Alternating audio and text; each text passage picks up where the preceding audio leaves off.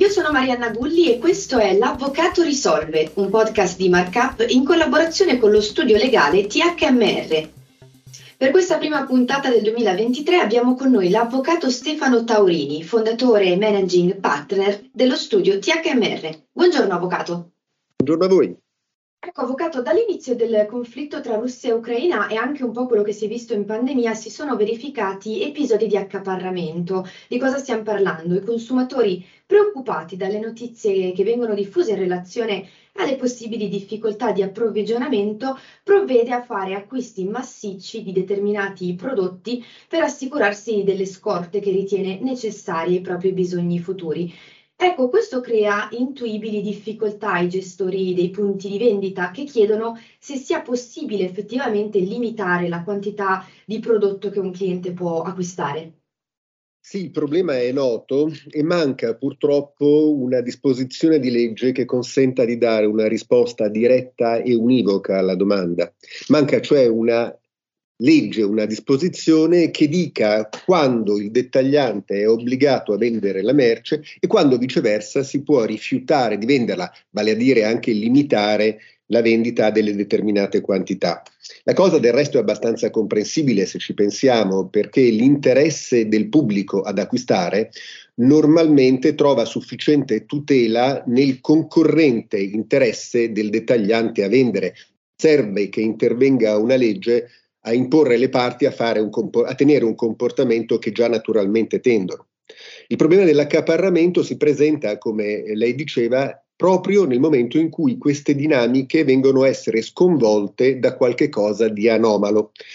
Nel nostro caso, problem- problema dell'eccesso della domanda, determinate notizie inducono il pubblico dei consumatori a temere di non poter più fare determinati acquisti in futuro e quindi tendere ad anticipare l'acquisto tutto in una volta, cosa che genera un problema di eh, ehm, assortimento del, del, per il dettagliante che deve proteggere non solo l'avviamento del proprio punto di vendita, ma indirettamente anche l'interesse di tutti gli altri fruitori di quel punto di vendita che rischiano, diverse, se, non, se non adeguatamente protetti da qualche misura anti-accaparramento, di trovarsi a non poter più trovare il prodotto che, che cercano richiesta di limitare l'acquisto del singolo cliente. La legittimità di una eventuale misura contro l'accaparramento è stata da qualcuno contestata facendo perno sulla legge generale del commercio, che è la 114 del 98, e in particolar modo dall'articolo 3 di questa disposizione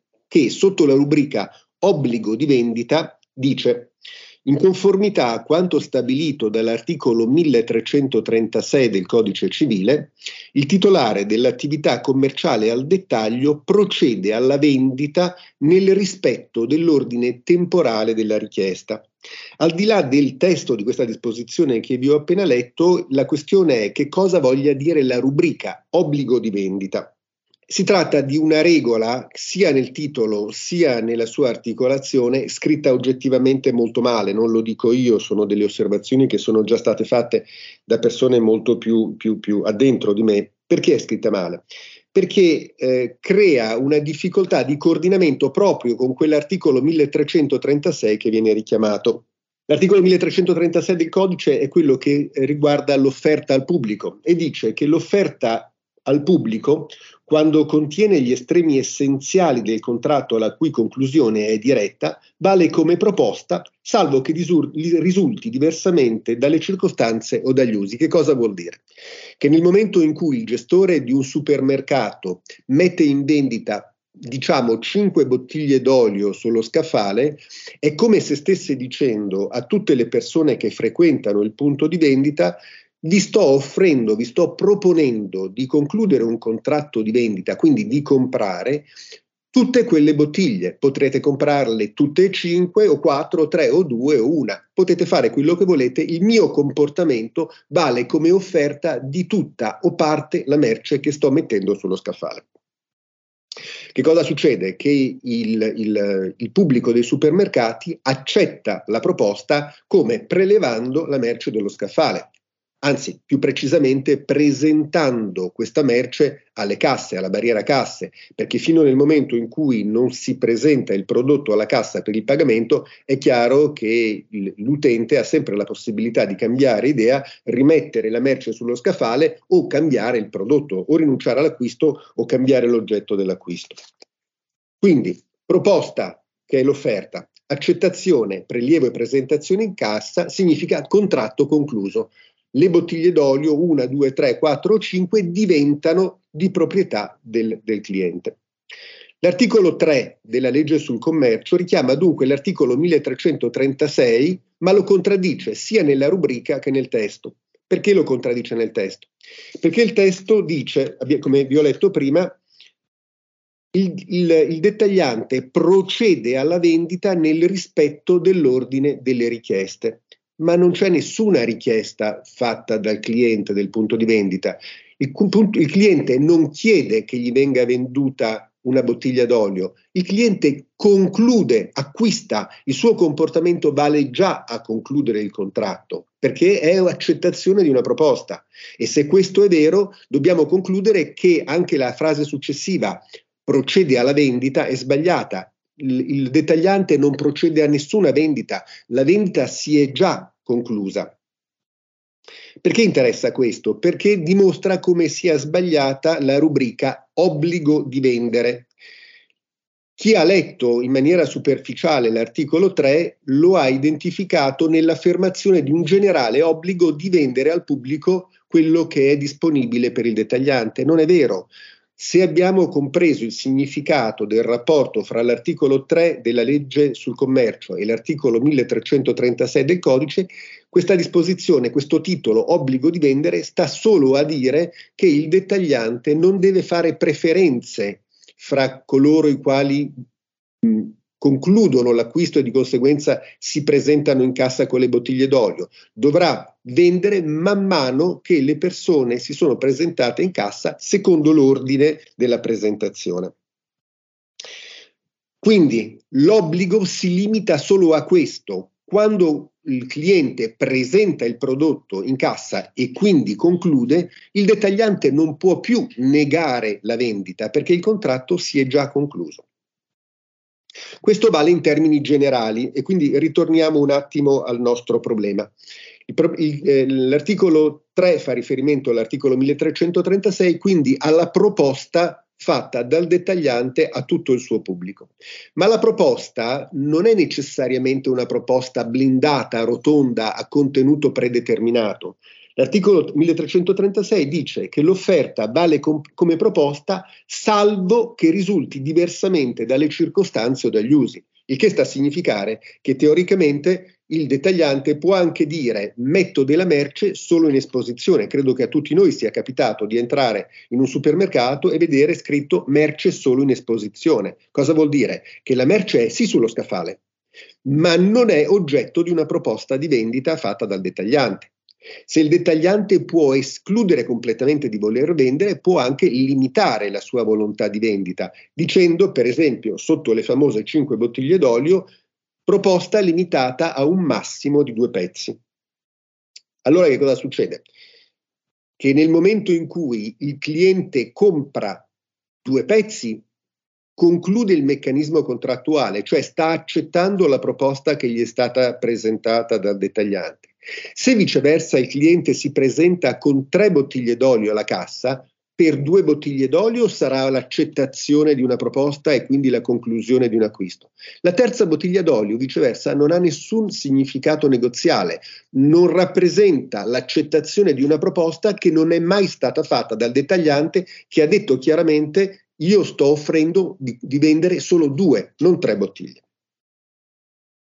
Quindi, a conclusione, ritengo che sia assolutamente lecito che il dettagliante esponga sullo scaffale un avviso o un qualsiasi altro mezzo, un cartello, qualsiasi cosa che sia idonea a informare compiutamente il cliente del fatto che lo, la merce offerta in vendita non è tutta la merce offerta in vendita, ma solo una parte della merce esistente. Quindi eh, la misura anti-accaparramento in questa dimensione appare del tutto legittima. Insomma, avvocato ci sta dicendo che se il consumatore ha il diritto di comprare tutta la merce esposta nel negozio, l'unica opzione anti-accaparramento è che il gestore del punto di vendita eh, ponga dei limiti eh, alla quantità massima acquistabile e lo comunichi in maniera adeguata. Questa è la regola che vale sempre. Sì, vale sempre.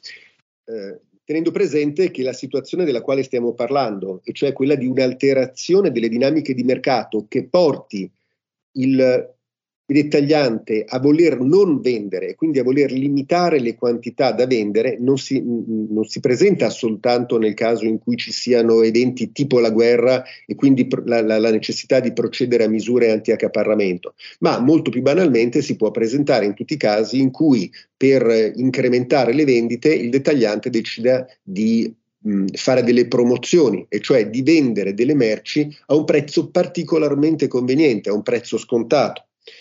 Questo viene fatto ovviamente dal commerciante non tanto perché ha interesse a incassare di meno, quanto perché vendendo della merce, offrendo della merce a un prezzo scontato, attira la clientela nel punto di vendita e quindi genera un effetto positivo sul volume globale delle vendite del supermercato. Allora, eh, se consideriamo questa situazione è chiaro che al dettagliante non interessa tanto vendere molto prodotto in promozione, quanto mantenere la sua offerta per poter ragionevolmente attirare altra clientela. Si crea quindi da capo una contrapposizione fra il singolo cliente che ha interesse a comprare tanto prodotto a un prezzo basso, l'interesse del dettagliante che viceversa ha interesse a ridurre le quantità vendute per poter mantenere aperta l'offerta e continuare ad attirare clientela mediante la promozione. Anche in questo caso dunque eh, eh, si può eh, prevedere una riduzione del numero di pezzi acquistabili dal singolo cliente, tenendo però presente che entriamo su un territorio più delicato, perché il legislatore si preoccupa della possibilità che il dettagliante abusi di questo strumento per approntare quello che possiamo chiamare uno specchietto per le allodole, cioè per attirare la clientela al di fuori di un meccanismo leale. Per esempio, dire io ho la possibilità, io vendo questo prodotto particolarmente importante con uno sconto 30%, poi però mi mette effettivamente in vendita soltanto pochissimi pezzi di questo prodotto scontato, con il che dopo che pochi clienti hanno potuto acquistare e fruire della promozione, il vantaggio per tutti gli altri evapora e rimane soltanto la possibilità del, del, dettagliante di registrare un numero di ingressi molto maggiori nel suo punto di vendita. Sostanzialmente, cioè, il dettagliante offre una certa promozione, però poi non mette concretamente in vendita i prodotti scontati e li tiene in magazzino così da poterli poi rivendere in un secondo momento a, a, a prezzo pieno. Questa cosa evidentemente costituisce una pratica sleale, nel senso che si, si ser- ci si servirebbe della promozione per ingannare la clientela. Eh, vale a questo punto la pena di richiamare l'articolo 23 del codice del consumo che considera pratica ingannevole leggo eh, tra virgolette, invitare all'acquisto di prodotti a un determinato prezzo senza rivelare l'esistenza di ragionevoli motivi che il professionista, cioè il dettagliante, può avere per ritenere che non sarà in grado di fornire o di far fornire da altro professionista quei prodotti o prodotti equivalenti a quel prezzo entro un periodo e in quantità ragionevoli in rapporto al prodotto, all'entità della pubblicità fatta del prodotto e al prezzo offerto. Insomma, se c'è una promozione, il dettagliante deve vendere onestamente il prodotto promozionato così da consentire al maggior numero di clienti di fruire della promozione e di avere quel vantaggio. Se il dettagliante ha solo una quantità limitata di prodotto, deve dirlo in fase di comunicazione al pubblico per evitare che i singoli frequentatori del punto di vendita possano essere indotti a ritenere di poter effettuare effettu- eh, realmente un acquisto che in realtà non possono effettuare semplicemente perché la quantità di prodotto disponibile è modesta. Bene, Avvocato Taurini, io la ringrazio. Grazie anche ai nostri ascoltatori, al prossimo appuntamento. Buongiorno.